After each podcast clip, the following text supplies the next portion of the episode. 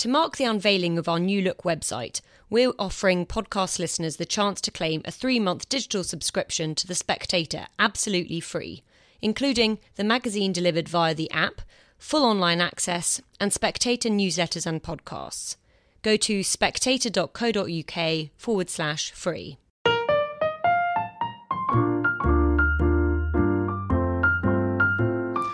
Hello and welcome to the Spectator Books Podcast. I'm Sam Leith, the literary editor of The Spectator, and this week I'm very pleased to be joined by Don Paterson, who's a poet and poetry editor and teacher and writer about poetry and one of our foremost national authorities on the subject. His new book is called Zonal, and it's a collection of poems which kicks off in some ways from The Twilight Zone, of all things. Don, welcome. Can you tell me a bit, to start with, what...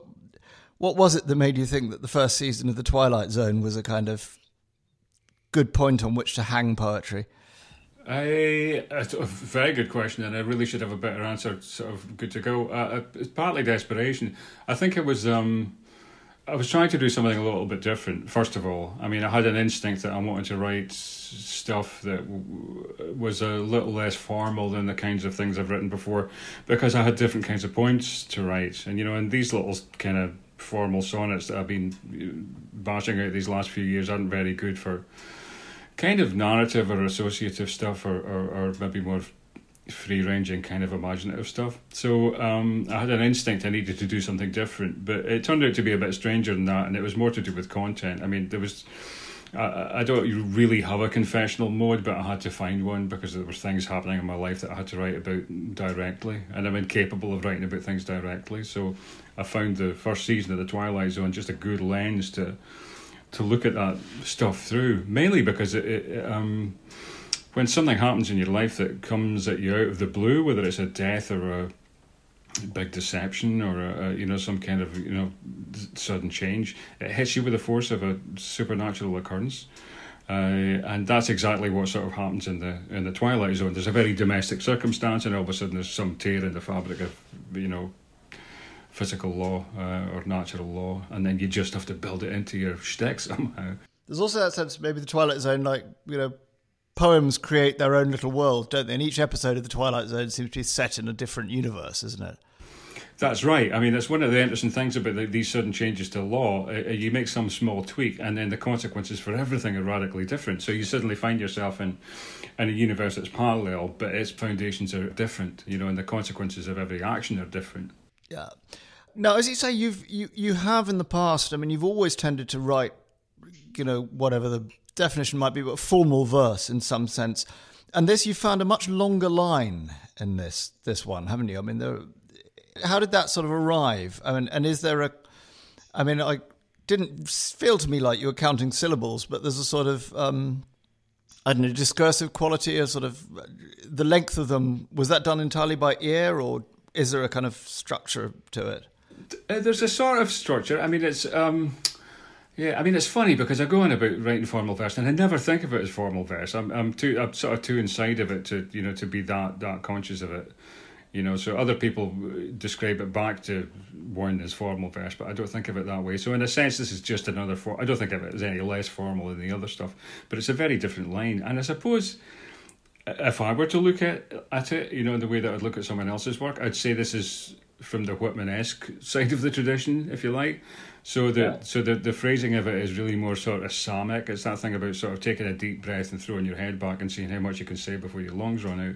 So it's it's that kind of a line. But I can also see that it will have been influenced by C K. Williams and his long lines, which don't quite have a syllable count, but they've got a kind of a stress count sort of yeah. uh, feel yeah. to them. You know, they they feel like sort of, you know, like a double ballad line or something like that. So there, there is a, a a loose rhythm there informing it right at the back of the line, I think, yeah. Yeah. I'm interested in the relationship between poetry and speech, which that seems to touch on too. And you, t- you talk in your book, poetry, or sorry, the poem, Lyric Sign Meter. You have a line where you say, you know, we can accept that poetry is a neutral aspect of human speech rather than a deformation, I think you say. Do you think there's a direct continuity between speech and poetry in that way? I'm interested in why you why you say that and what you mean by it. I think perfectly so. I mean, I think poetry is just an aspect of speech. I don't think it's, you know, it's some weird imp- sort of committee imposition on speech. Um, so, uh, you know, I think everything that one does in poetry successfully is just a codified version of what we do in language anyway. You know, so, and it's usually got something to do with you find a sudden disjunct between your speech and its accommodation of reality, and you have to think about how to make up the shortfall. And usually the way that we do that in language is through some deployment of a poetic function. So we'll suddenly say something more uh, originally, or say it more rhythmically, or say it more musically, you know, as a way of kind of making up that, to air the cliche, making a symbol adequate to reality. So, yeah, I do see it as totally continuous with language. I don't think, you know, all these conversations about is poetry dead strike me as entirely ludicrous, because it's just speech, you know? Yeah. One of the things that was very welcome to me in the poem was, you know, your book, the poem, was that you spend an awful lot of time talking about sound, sound effects. And are you one of those poets for whom sort of sound is, if you like, the main game? I, I could be seduced by thinking that sound was the main game, and that's a flaw.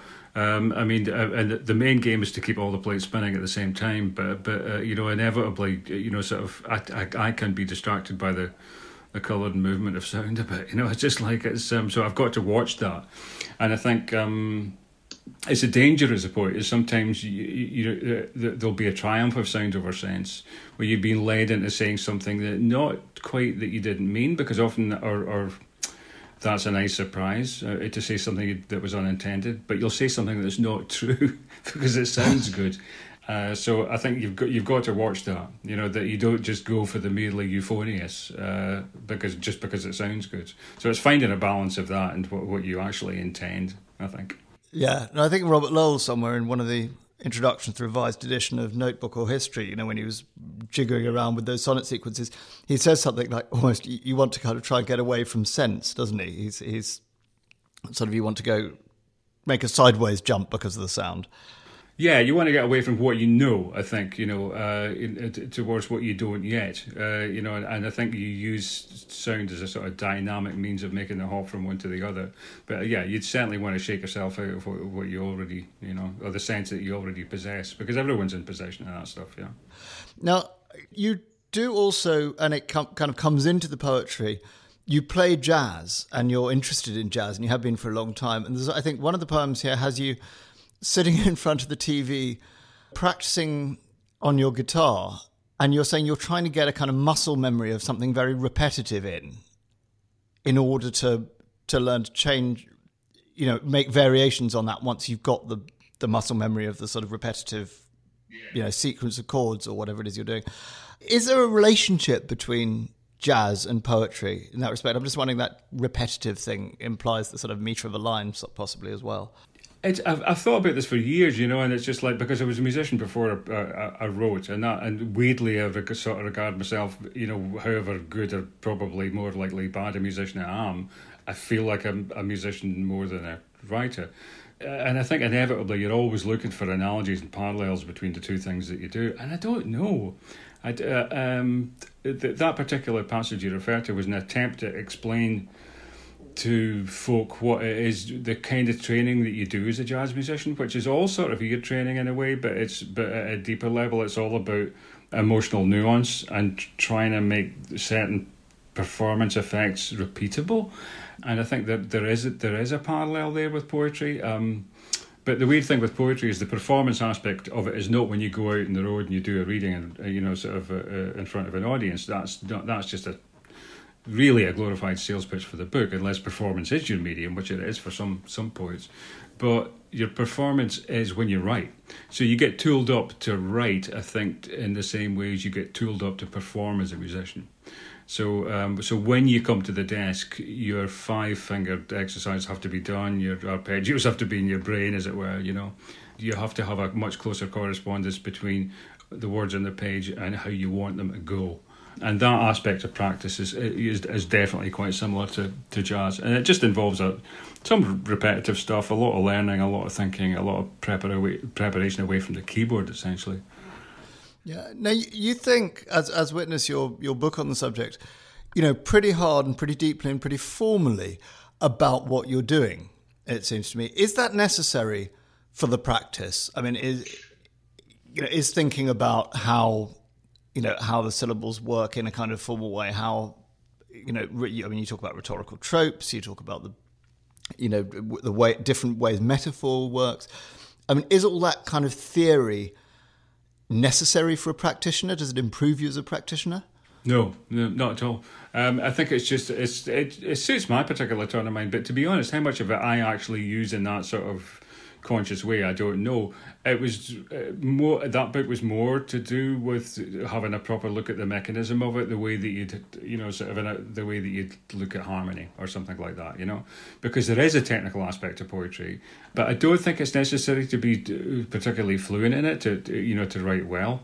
It depends what kind of thing you want to write. If you're writing formally, then you definitely need to have some some uh, understanding of, of meter, and it certainly helps to know why a line is good, so you can repeat the trick. So if you can look at a line and you can say, ah, it's actually to do with the fact that there's this assonantal echo between these two words here, and you know there's there's this little woven consonant, and that's a nice consistent metaphor that fits the theme. If you can sort of look at a line and immediately parse it that way, you've got a better chance of turning the same trick again, basically. So it's um, but you can be d- distracted away from any kind of insp- inspiration if you just if you if you get too deeply into that stuff, you know, as you can with any theory. I mean, that's what it did for Coleridge. It's the same thing, you know, you get too into the theoretical side of things, it can't kill its own dead. Jazz musicians, on the other hand, tend to know a lot of theory because it's such an intrinsic part of the, um, it's more continuous with the statement, you know, you can't sort of have one without the other.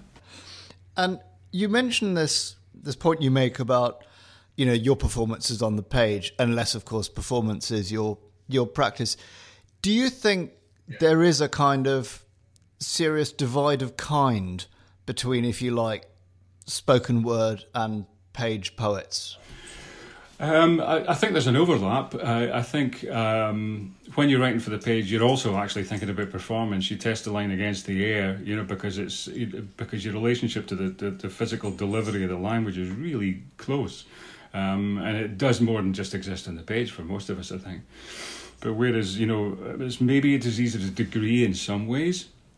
I, and that's not to say that a lot of performers don't think about how it looks on the page, but primarily for them, the page can work not quite as merch exactly. You know what I mean? But it's it's a kind of um, a it's something to take home after the performance.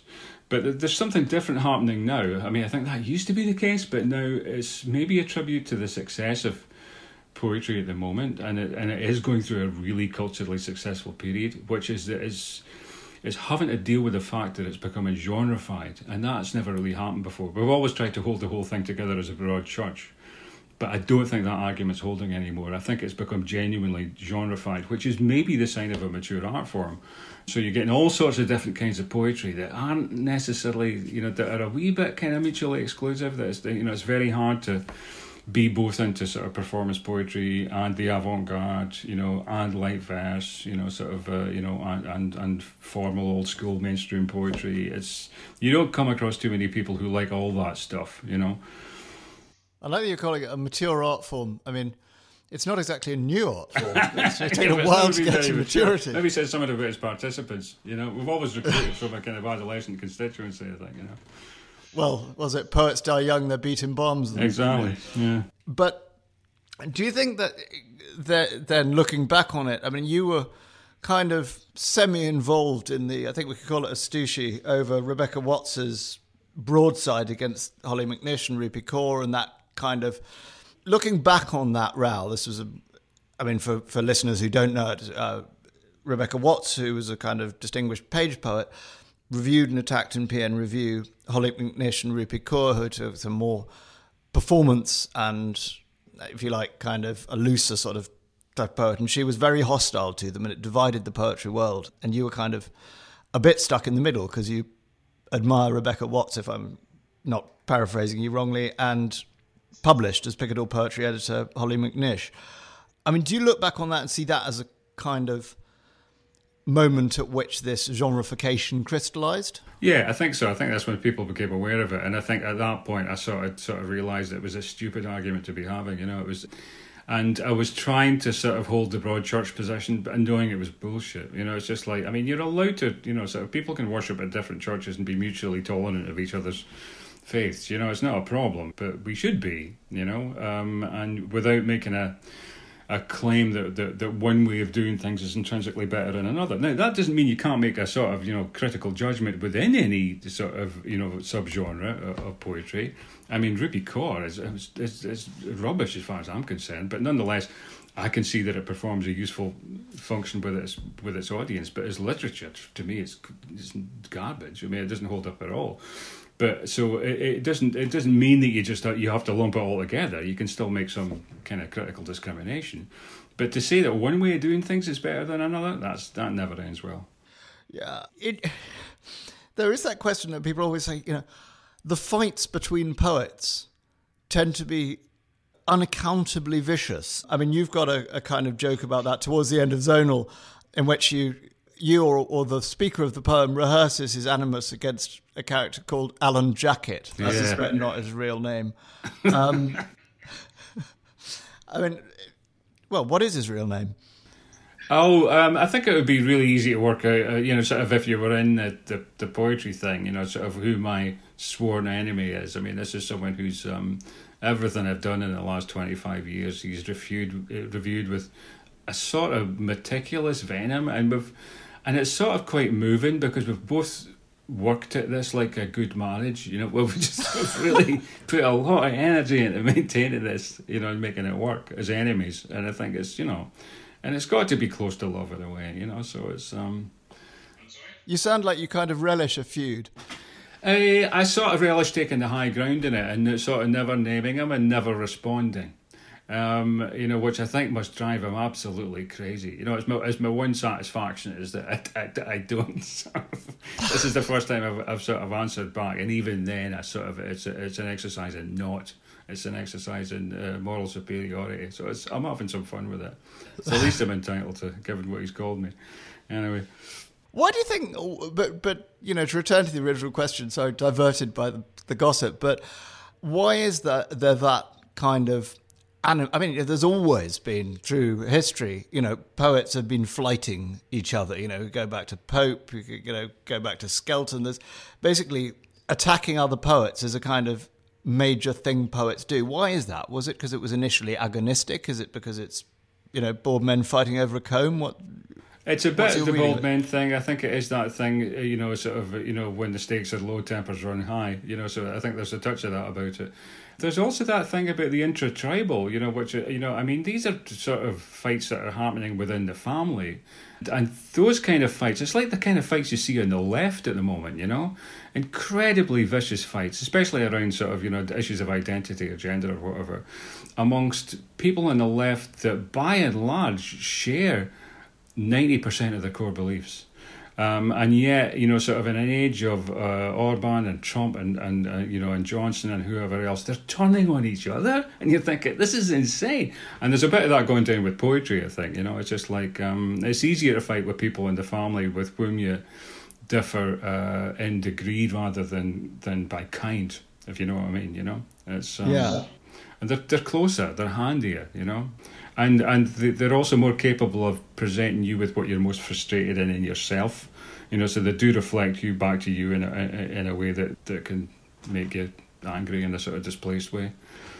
Yeah, I mean, you know, you say that the, the stakes are low. I'm wondering where you see kind of poetry being in the culture at the moment, because what I mean, you know, historically at least, when it started and. You know, through a lot of its history, poetry's been kind of quite a central art form. It's been, you know, public poetry has been a sort of normal thing to do. Do you think it still occupies that position, or has it become more of a kind of walled garden? It's changing. It's really tricky. I don't know, actually. It, it's um, I, f- I find it impossible to get a read on, partly because I'm so close to the production of it, both in the sort of, you know, you know, as a as a practitioner and as a publisher. Um, I've got very little perspective. Um, it's true. I think in in the U K, certainly, you know, it's always been culturally central. You know, it's in a in a kind of odd position though, in as much as its its, its practitioners are not really full time, because poetry is the the one art form that isn't really a job. You know, it's not it's not something that I think that one can really do for a living. So it's in this very, by definition, a weird kind of outsider position anyway, which means that everything else is a bit sort of sort of destabilised and uh, and equivocal in terms of its role. It's because its practitioners are such sort of strange individuals, you know. They they they can't be defined by their practice. It's just something they do occasionally. So that's a terrible answer, but I mean, I would I'd have to get back to it on that one. I don't, that's I don't a good answer, a nuanced it. answer. Um, but I mean, it, it remains kind of. I mean, one of the things that sort of baffles me is it's a. It seems to be. It remains high status, even as people. You know, the public consumes it less and less. I mean, I remember I, years ago, edited a small poetry magazine and we were inundated with submissions. And if everybody who wrote poetry bought it, you know, like in that Martin Amis short story, you know, people would be buying condos on the proceeds of their latest sonnet. Yeah, um, I think it's... I, I, one of the things that's happened recently is that sales are really up an awful lot, which is great. Um, so we're not quite back to sort of looking at whatever it was, you know, one hundred twenty thousand copies of In Memoriam got, you know, sailing out in the first two weeks of its publication. But sales are high again, you know, and and lists are turning a profit. So so sales aren't that small. And I think one of the interesting things about the genreification thing, and maybe even, I mean... I'll get shot for saying this, but I'm I'm going to risk it anyway. Maybe even the emergence of something that might turn out to be the equivalent of, of middlebrow fiction is is emerging. And I think one of the, you know, and, and a, a, a, I don't know if it's possible to use that term neutrally, but I intend it neutrally. But one of the good things about that, that whatever the hell I mean by that, is the fact that it doesn't have a practicing constituency. It's read by people who read it for pleasure or enlightenment. It's not just read by poets. So I think it's it's we're seeing a move towards a general readership again, which I think is extremely healthy. Do you think that, I mean, you, you say that this is, in a sense, a turn towards confessional poetry. I think, I'll just try and find it, but you've got a disclaimer early on, which is kind of typically and carefully, you know, streetwise. You say, their frequent tone of, for your too much information, should not be mistaken for confession. It isn't, except on those occasions when it is. Is that having your cake and eating it? Oh, I hope so. That was certainly the intention. Uh, yeah, I mean, it's I mean, it's outrageous. I mean, it just, of course, it's um, yeah. I mean, it was just a sort of half-baked attempt at some plausible deniability in a kind of Rachel Cuskey way. I don't know, you know, just like some kind of distance.